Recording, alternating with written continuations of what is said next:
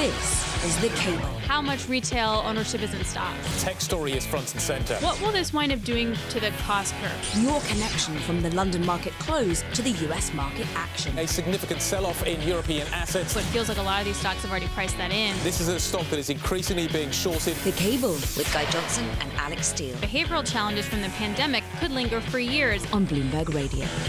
Good evening. Welcome. Monday, December the 12th, 2020, 5 p.m. in the city of London. You're listening to The Cable. I'm Guy Johnson in London alongside Alix Steel over in New York. Uh, it's really warm over in New York. Over here, it's really chilly. Lies, Quite cold. lies.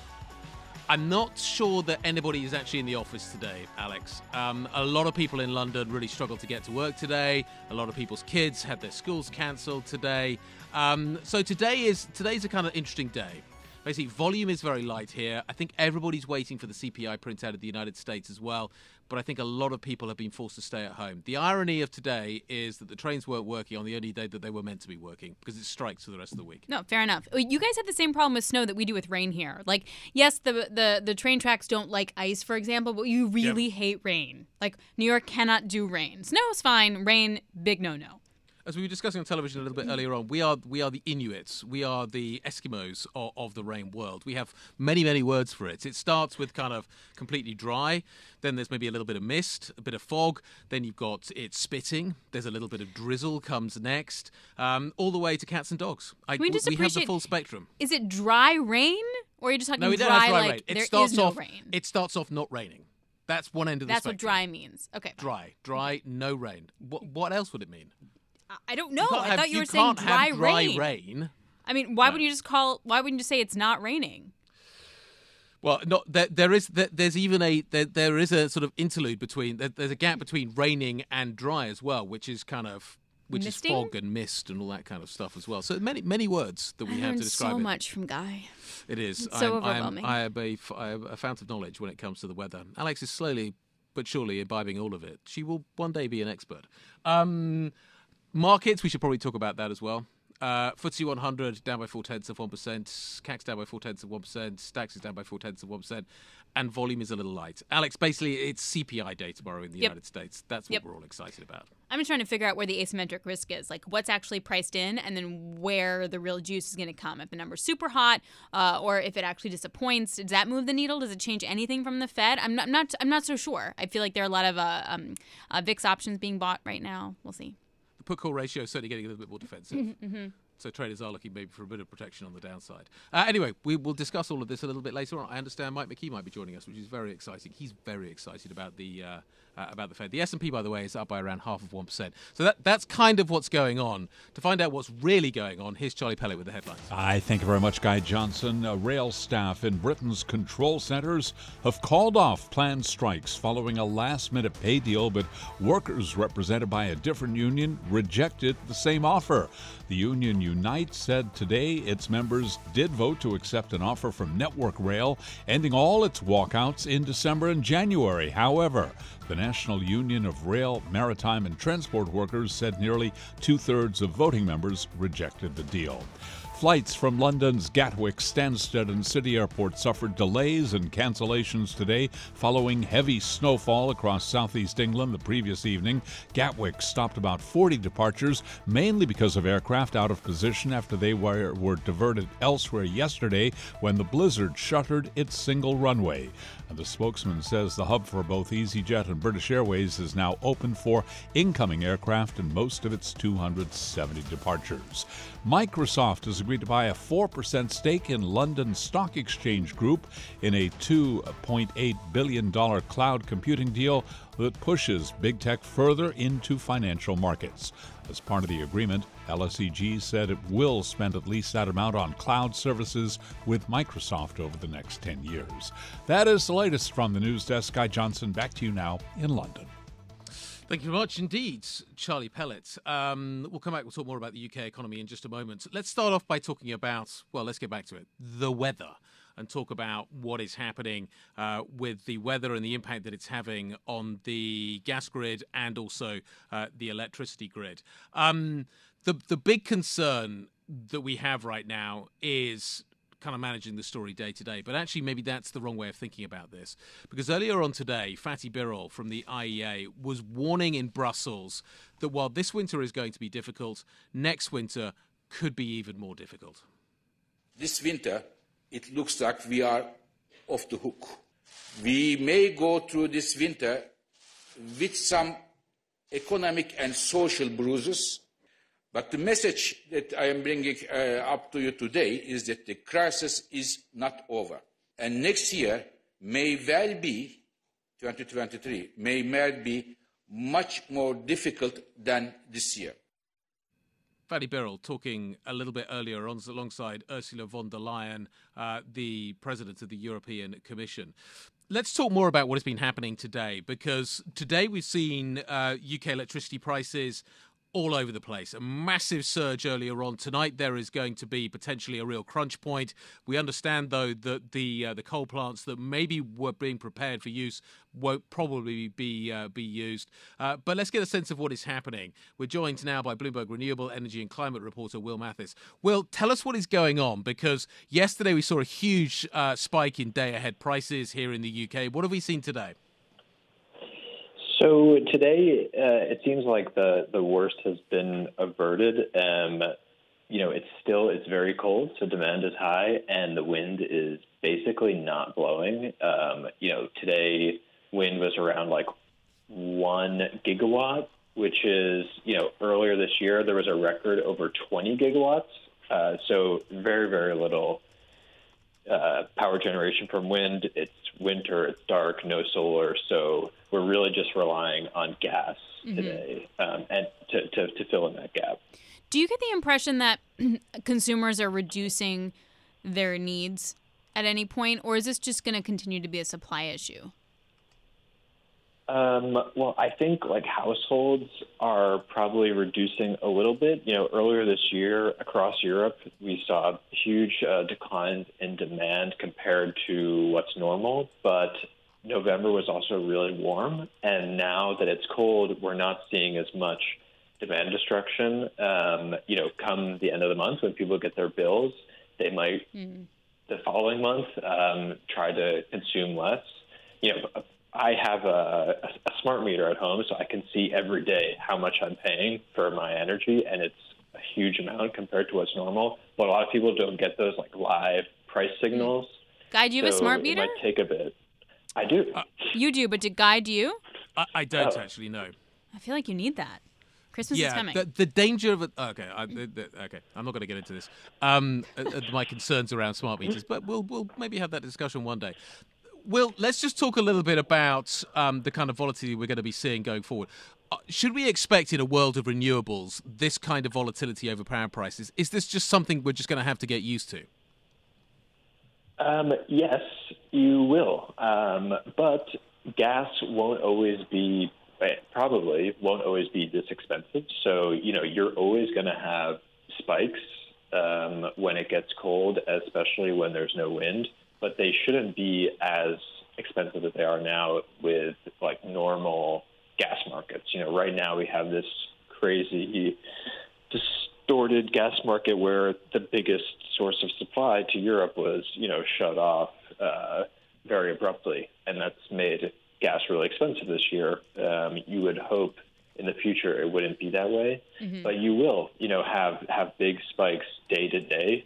Um, that you know normal people don't really experience those. Mm-hmm. You know, power traders see them, yeah. but it's not like I am currently paying, you know, 900 pounds yeah. uh, a megawatt hour for the power I'm using, well, even though that's like the half hour price for this evening. Yeah, you know, like, like you said, like a smoothed Will, out. It, it, just really depends on then what the what the bill comes due, and that's a whole different story. Um, all right, well, thanks a lot, Will Mathis, joining us, renewable energy uh, reporter. We'll talk about the economy next. This is Bloomberg.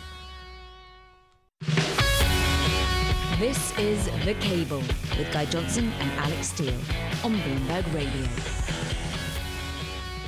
Good evening, welcome. You're listening to The Cable. We are live on DAB Digital Radio. So, as Charlie was telling us a little bit earlier on, the Unite Union have accepted an offer from Network Rail, but the RMT Union is still going out on strike for the rest of this week. Uh, Two thirds of the voting members at the RMT rejecting the deal put forward. Um, basically, this means we're going to have no trains for the rest of the week. To be honest, we had very few trains today because of the weather. Um, you've also seen school closures, uh, which has been a, a, huge problem for parents as well. Um, and all of this coming together, obviously, to produce almost a perfect storm for the UK economy. Um, let's talk about how you kind of fold all of this in. Plus, we probably need to talk about the data. We got GDP data today, we get labour market data tomorrow. I got this the wrong way around earlier. And then we get CPI data on Wednesday. Um, joining us in the studio um, is Bloomberg economist Philip Aldrick. Nice to see you as ever how, I honestly, how do you, given the volatility that we've got right now, you've got weather, snowfall, which apparently nobody saw coming. Yeah. Um, then you've got massive strikes. It's the RMT for the rest of this week, but you've got a whole range of other strikes that are happening as well. How on earth? And I keep asking this question and trying to get a kind of uh, an answer, which I think is probably I don't know. But how do you how are you factoring this in?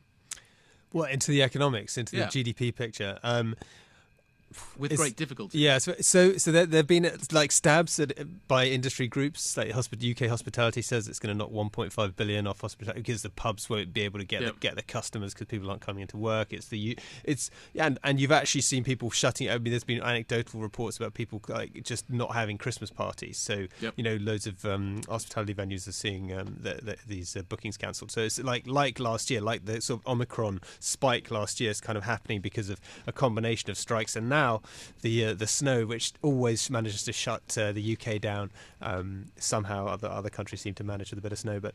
Um, uh, I, there's working from home has changed the dynamics though, hasn't it? I mean, people Yep. can can work from home. They so you know on weather disrupted days there is a fallback option now that that wasn't quite so available before. The same with the you know people have said this has kind of sort of muted the rail strikes a little bit in terms of like their the the sort of damage that they can that they do that sort of leverage that they can have through the through the threat of effect on the on the economy. Yep. The, the the other ones are the you know we uh, you know there's potentially teacher strikes which actually now that is that's the That's- one which yeah. really shuts things down because people because parents are then stuck at home um and uh, No, the, well, Uh, the, that's the and really the- and bad there's one the because then you have to like teach your kid at the same time. You're not just like stuck at home because of snow and etc. Um, so when do we get any clarity on that? Like, what's I'm just trying to get a sense of like where the economy is now, and then what are going to be the bigger biggest risks going forward? Because none of this seems necessarily avoidable at the end of the day.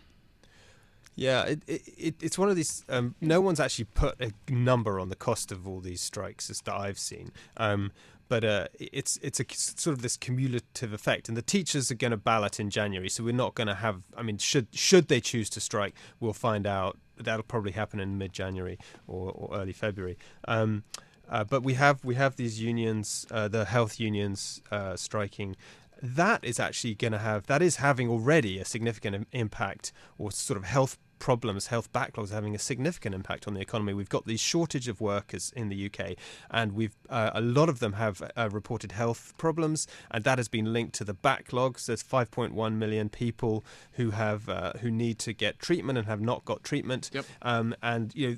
There, so there are degrees uh, in which the this, this sort of the health problems are feeding into the participation shortage in the UK, which is driving up wages and in- increasing inflation, and meeting, me, meaning that some industries, again hospitality, for example, are struggling to actually fill uh, fill the jobs and, and, and keep open. it, it, let's talk about the data today. Was there anything in the data, the GDP data today, that would change the consensus of a 50 basis point hike from the Bank of England? Do you think there's going to be anything in the labour market data and the CPI data we're going to get over the next couple of days, which is going to change the potential for the Bank of England to deliver a 50 basis point hike? The GDP data didn't really change the picture at all. I don't think the CPI data is going to change the picture, but the labour market data might, because what we've got there is this inactivity problem. And should Yep. it should there be signs, you know, vacancy rates are falling, should there be signs that people are coming out of inactivity into work, or coming out of uh, inactivity into unemployment, so they're now looking for work. That would suggest that the sort of cost of living crisis is actually encouraging people to get to try and raise, you know, try and get some more income in, um, and that and that would that would in, possibly indicate a sort of a slight loosening in in the labour market tightness. And we've had a we have three hundred thousand fewer people working in the UK than we than we did before the pandemic. So um, I don't I don't think any other G7 country is suffering to the same degree of uh, labour shortages like, like the UK is. So so if we did see if if we do see that shift tomorrow, that could be that could be significant. But fundamentally, I think you know basically inflation expectations are still running way too high, and the bank is going to do a half half point rate hike. Since we're already talking about it, should we hear what Jeremy Hunt said about this, Chancellor of the Exchequer? Um, he spoke about UK GDP, and this is kind of what he had to say about the economic situation. Well, these figures confirm that this is a very challenging economic situation here and across the world, and it will get worse before it gets better. But we have a plan that will more than halve inflation over the next year, and if we stay the course, we can get back to the strong economic growth that we need. It's definitely a stiff upper lip kind of feel there from uh, Yeah. Jeremy Hunt. Um, but this also comes from a government that's going to try and um, and pare back some of this energy subsidies, for example. Um, uh, t- but in April, are they going to be able to do all of that if the economy just rolls over? Yeah, well, so he was so he was referring to this the recession that like every forecaster is saying that we are either already in or are about to go into. Um, the uh, uh, the the energy subsidies the the two thousand so they're capping household the typical household bill at two thousand five hundred pounds a month uh, um, for the until um, sorry two thousand five hundred pounds a year uh, until April, and then it's going up to three thousand pounds a year is the is the is the is the cap. So uh, there is support there. I, I I can't imagine that they're gonna they're gonna um, im- increase that support because it is it is very costly. If anything, I think they're going to be reducing that support and trying to target it more. But you know because so much hinges. I mean, obviously we're seeing energy prices spiking today. So much hinges on what happens in Russia, you know, in Ukraine with Russia. Um, uh, there's a lot of moving parts which you just can't predict at the moment. Uh, Is it? Is it? How is the Treasury dealing with it? This just this uncertainty at the moment. How are they? If you were to try and come up with a plan now, as you say, they want to make it more targeted. They want to try and figure out how to make this this a, a little bit more nuanced. I don't know how you build a plan in this current environment to be able to do that. Unless you're a meteorologist, and even they're wrong, apparently. Weather forecast times economic forecast equals no idea. Yeah, yeah. You know, they say uh, the weather forecasters have a better track record than economic forecasters, but um, the uh, the tr- the plan that they've uh, that they've got. To be honest, at the moment they don't have a plan, and this is this is what uh, you know the business groups have been saying. There is no plan for growth, and it is uh, you know I. I Rishi Sunak has set out in in February uh, this year a you know a, a vision for where he wants growth to come from, and he I think he's going to do this again ahead of the March budget. Um, uh, so we're going to start seeing talk about some kind of growth plan, and he's uh, he's clearly going to ho- hope he's getting a little bit of extra money to spend through the improvement in market prices, which which will you know bring down borrowing costs and give him a little bit more money to play with. But the the plan that he he envisages is based on capital, people, and ideas. Basically, he wants investment in skills. He wants he wants innovation, um, and he wants he wants the uh, uh, you know the, the city of London effectively huge deep pockets capital pools.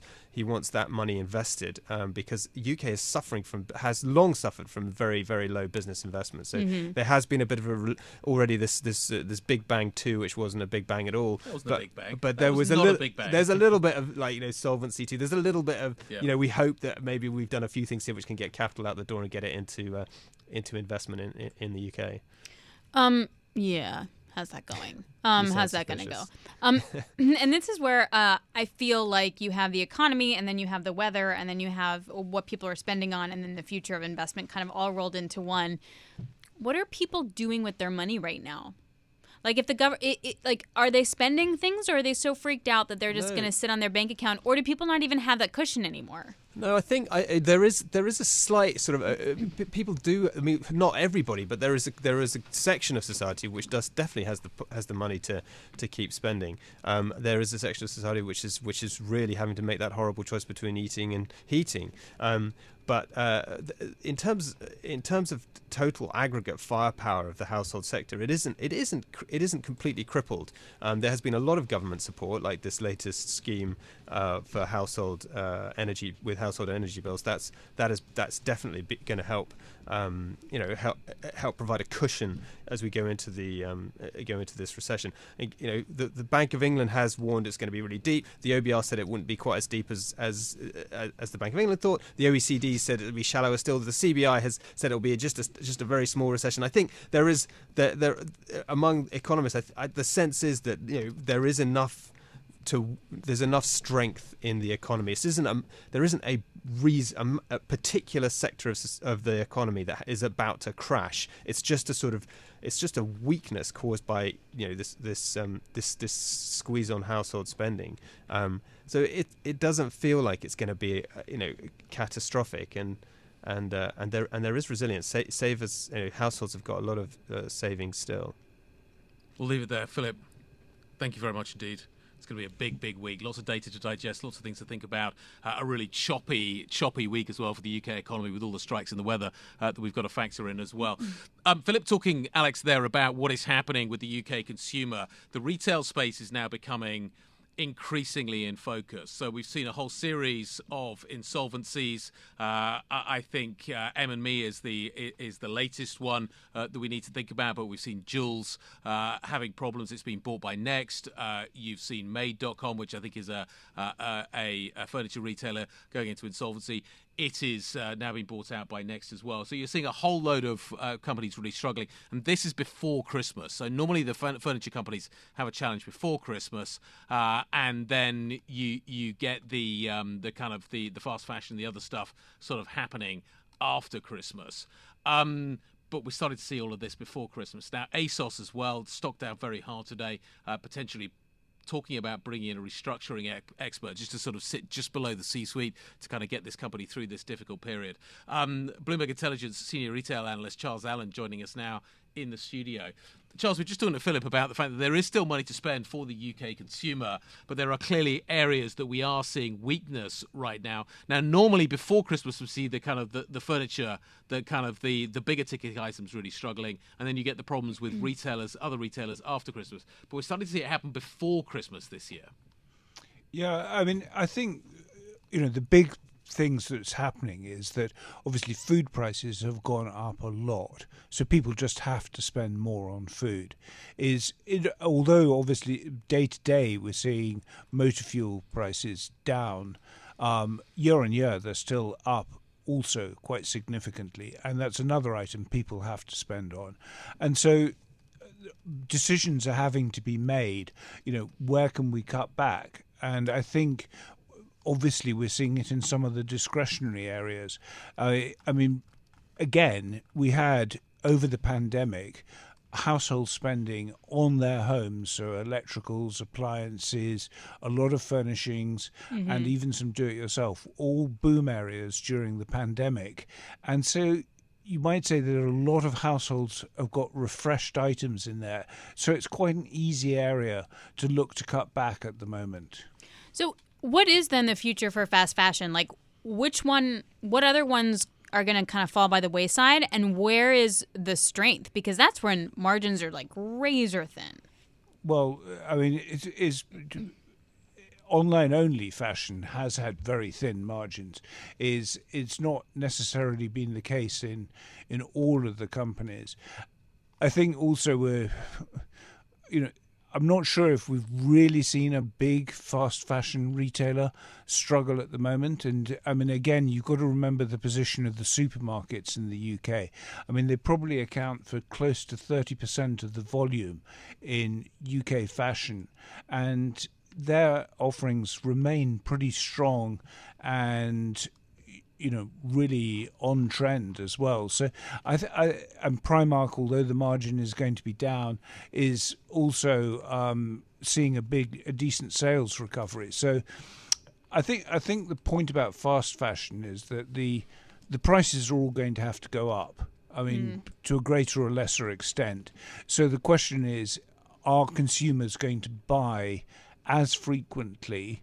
Um, or are they going to make a choice and say, okay, if everything's going to cost us more, we'll buy fewer items but of a better quality so that they'll last, you know, one or two or even three seasons? How much inventory do these guys have? Well, I don't think, unlike the US, I don't think the people in Europe have got into the same difficulties that we saw um, there. And I think, you know, uh, I, I don't know, but I think that the stock forecasting has been quite good in Europe.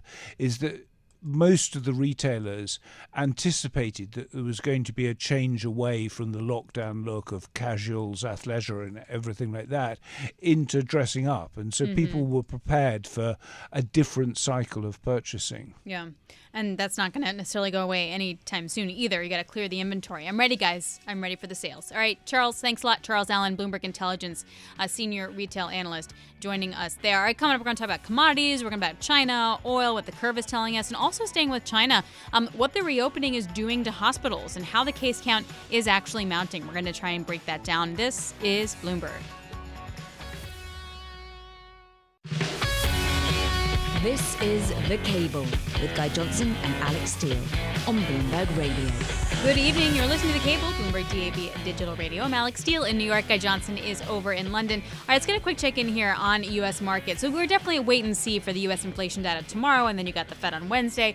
But you are seeing a little bit of upside here in the equity market. The S&P is now up by five tenths of one percent. Now the turnaround, if I can call it a turnaround, uh, happened around um, about an hour ago, an hour and a half ago, when the New York Fed's three-year inflation expectation fell to three three percent, and the one-year inflation expectation fell to 5.2%. Now, that's for November, but it's also just showing that the inflation expectation trajectory is moving lower. That's going to be key then for the Fed, which raises the question we'll talk about this later. Is this a Fed that's going to keep hiking and then just pause and wait for a long period of time, or are they going to keep hiking and then stop a little earlier than we think? That's how the conversation is evolving just a bit. Um, and within the bond market, you're seeing the 10 year yield pretty much flat now, uh, 3.58%.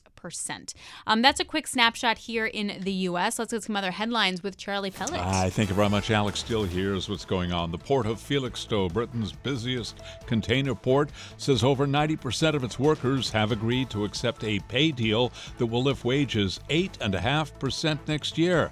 The port, owned by a unit of CK Hutchison Holdings, will also pay workers a £1,000 bonus in the deal that is effective on January 1st. Prime Minister Rishi Sunak's government is warning Britons to brace for significant disruption in the country's health service as nurses and ambulance staff prepare to go on strike in the run up to Christmas. Sunak's government is facing the biggest wave of industrial strife since the 1980s, with strikes planned for almost every day this month as public sector workers demand pay rises that keep pace with inflation at a 41 year high of more than 11%. UK home sellers cut their asking prices at the quickest pace in four years after soaring interest rates made buyers more hesitant. The property search website Rightmove says the average asking price dropped by 2.1% in December to just over £359,000. That is an acceleration from the 1.1% decline in October. That is the latest from the news desk. Alix Steel, back to you now here in New York. All right, Charlie, thank you so very much. So, one amazing article that I read on the terminal as I was coming in this morning had to do with China and how COVID is rapidly spreading through Chinese households and offices as the country relaxed those pandemic rules. But there was some really entrepreneurial reporting that happened. Um, and cases of hospitals being overrun by people who weren't even that sick, but were so panicked by the threat of COVID that they went in because they had mild symptoms, and how that's all indicative of how China's handled the pandemic over the last three years, Guy. And I found that to be really interesting. And the state media, of course, you're not going to get the truth from them when it comes to these COVID numbers. Well, they probably haven't gone down. It is probably the, the mm-hmm. honest Most truth likely. here. But but the Chinese authorities have basically pulled a 180 here. They they've gone from telling people that this is really scary and it's life threatening, and now you've got the chief um, the chief me- medical uh, officer saying it's akin to flu. So you've gone from kind of scaring the bejesus out of everybody to going, nah, it's okay. It's just going to be like flu. And there are going to be many people that are going to get mild symptoms, but nevertheless, they have been conditioned now to worry and panic about this. Uh, and that was that was something that maybe we hadn't factored in. Anyway, let's bring in uh, Bloomberg Intelligence's Sam Fazeli as ever to talk about all of this. Sam joining me now in the studio. Sam, let's first. Okay, let's deal with the numbers first of all. The numbers haven't gone down, have they? Oh, and they couldn't possibly go down. I mean, I, I, either uh, or uh, the virus is a completely different uh, kettle of fish in China, which of course is not going to be likely. Yeah, I, th- I think um, I, I have no idea why they play these games. It's possible that people are not testing because they don't have to, and they um, they're scared of being tested positive and what whatever the um, the repercussions of that is, uh, which it seems to be changing daily for the better, but still, you know, a bit a little bit like in the UK. I mean, I'm, I don't look at the testing numbers in the UK anymore. Um, I, th- I think the best number would be hospitalizations with due to COVID. That tells you what's happening in the community. That's the best way I can put it. What do we know about actual hospitalizations? I Uh, mean, hearing anecdotally of hospitals being overrun with people who might not even be that sick doesn't sound great. No, but don't forget, Alix, that in uh, China, the main provision of healthcare is through hospitals. The there there aren't really a um, a major network of uh, general practitioners or, or, or clinics and all that. So a lot of people go for their general, for their normal healthcare provision to the hospital. And of course, if you have been scared for three years about this virus, whatever they say now, um, you would want to run to hospital if you know you've got it and that's probably what's happening. So, where, where how many of these people actually need to be in hospital is is one thing. The other thing that that boggled my mind was apparently, you know, I mean, we have to assume there's truth to some of this on that basis. The, healthcare professionals have been told even if they've got Come- symptoms, come mild, but they're mild, they go to work. I don't understand because even if you wear the best mask in the world, at some point, you know, something will go wrong and you'll infect your patients around you. I just don't understand this.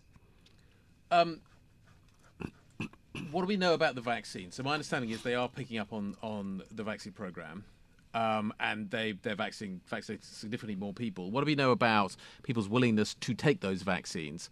And I also understand that the vaccines that are now being given out are are more advanced and are at least more targeted towards Omicron.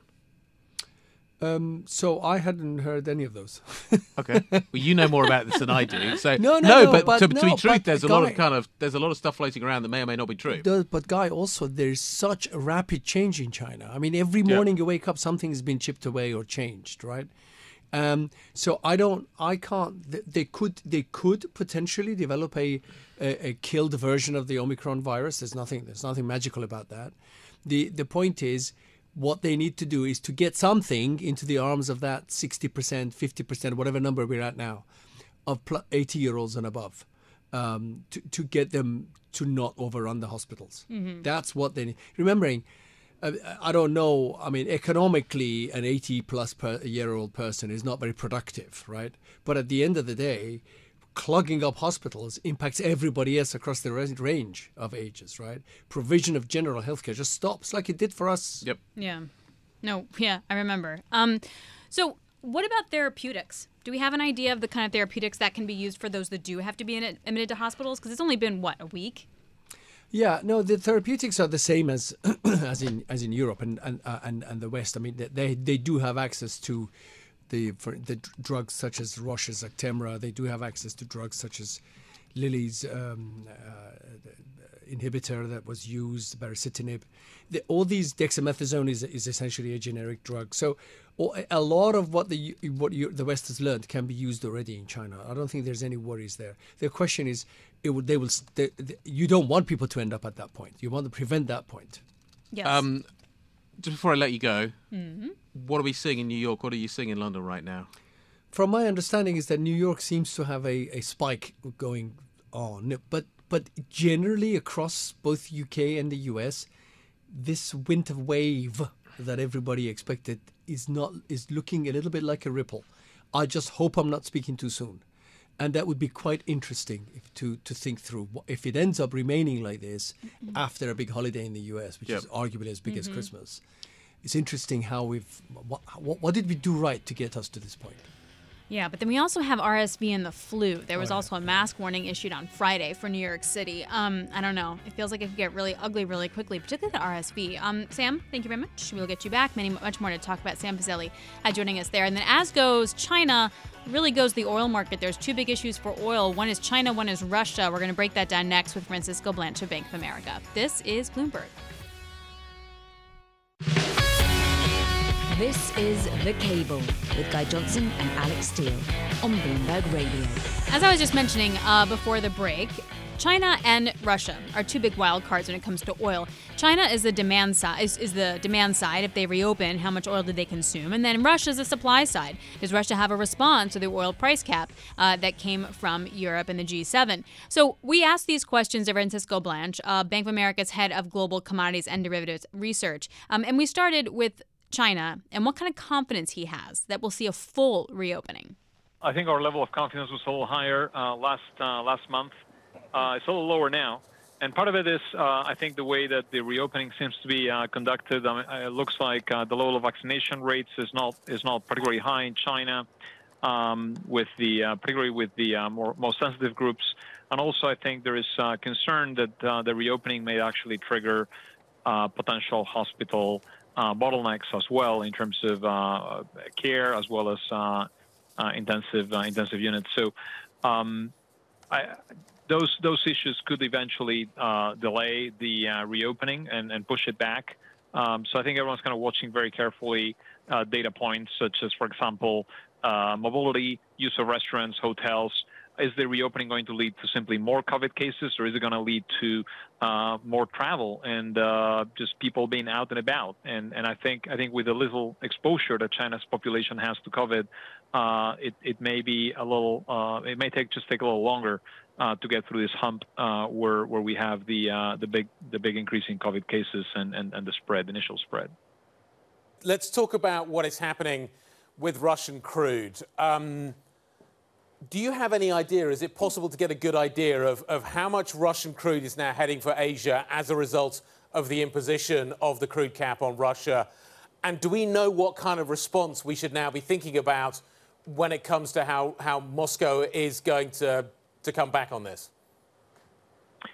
So uh, I think I think one of the one of the big issues with, with Russian crude oil is the rules that we've uh, we've placed. We've seen uh, the EU uh, put around uh, around those barrels, and certainly the majority of, of this crude, and you can look at it on, on the tanker on the tanker data, is heading out to Asia, right? So the majority, call it uh, 80% of what was going to Europe in tankers, is likely going to head out to Asia, mostly India, China, but also uh, Turkey.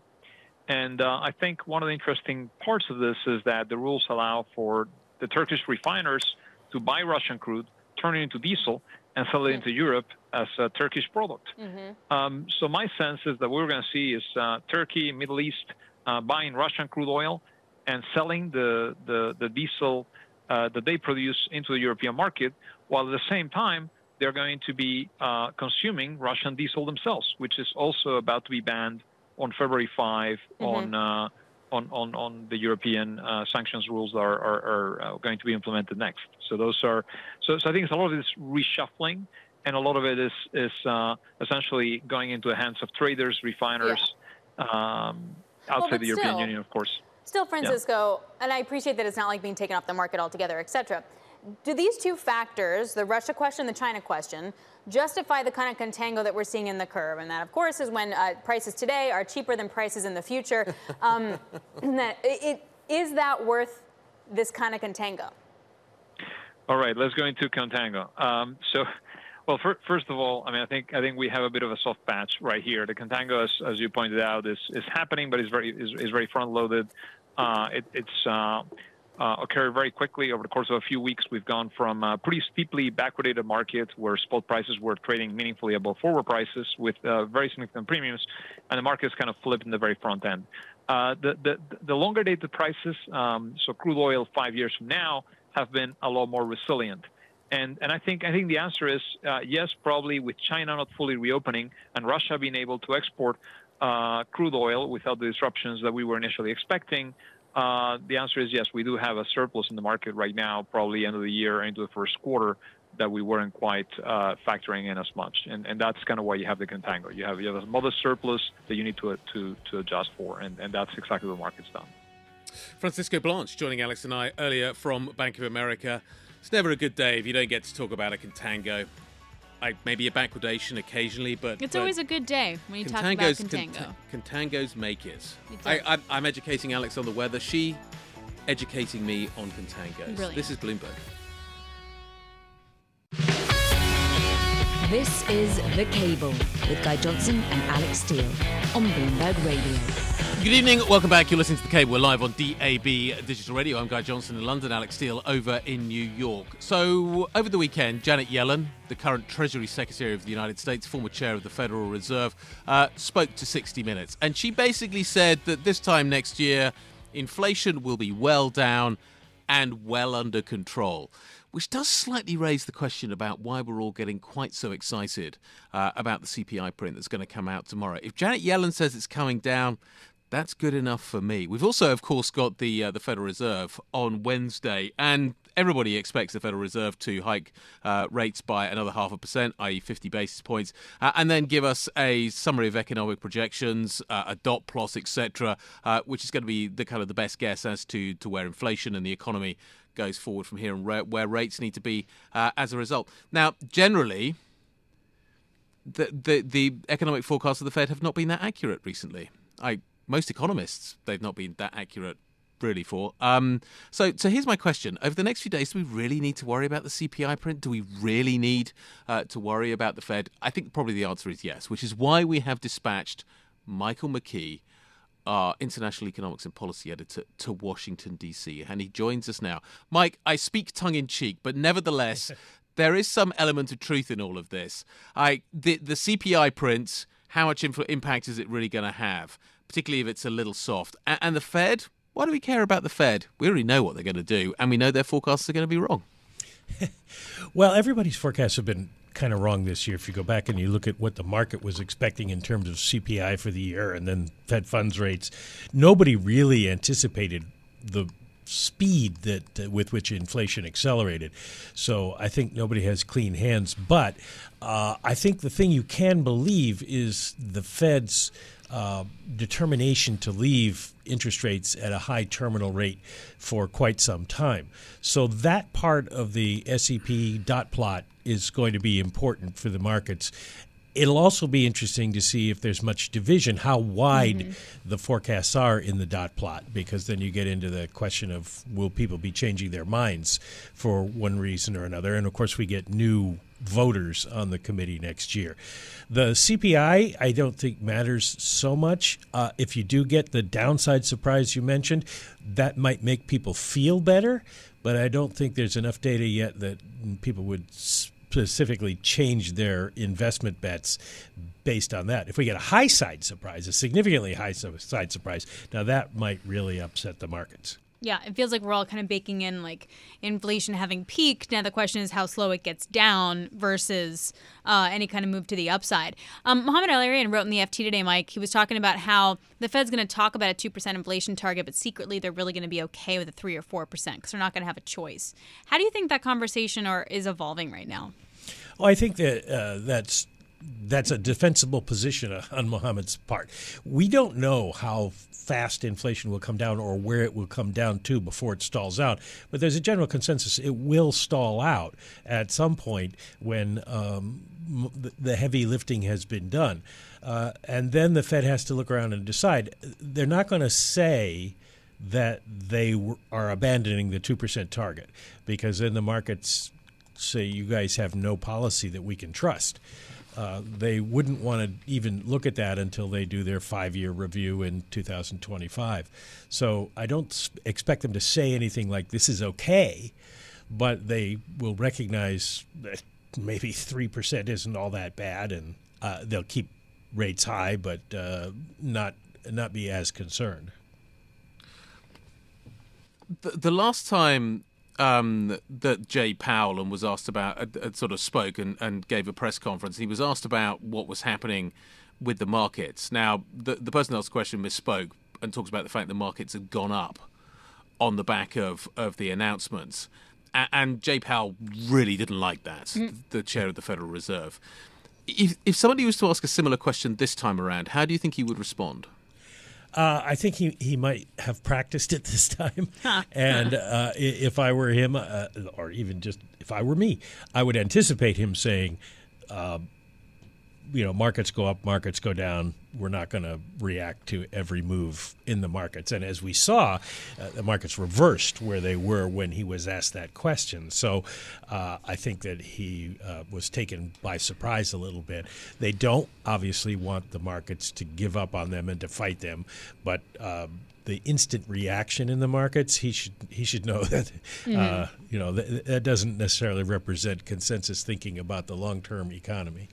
Um, then to, to the same point, but flipping it, um, John Authers was talking about how the Fed can continue to talk about um, stronger hikes and the rhetoric, but that the dollar and the decline in the dollar in some ways is doing a little bit of easing for the market. So they might talk hawkish, but the market might be skewing through the dollar a little bit more uh, dovish.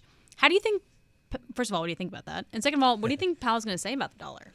Well, I mean, it, what you're describing is sort of a mechanical uh, reaction. You know, the dollar goes down and it changes the inflation calculation, but that, that's a very slow input into the economy, and it's a slow. Uh, it- a slow change in uh, w- what growth looks like going forward because the uh, the, the kind of stuff that it influences trade is a, long term. You know, contracts are signed months before uh, the goods make their way one way or the other across the ocean. So I, I don't think they're going to worry too much about it. I think they probably are happy that the dollar has come down some.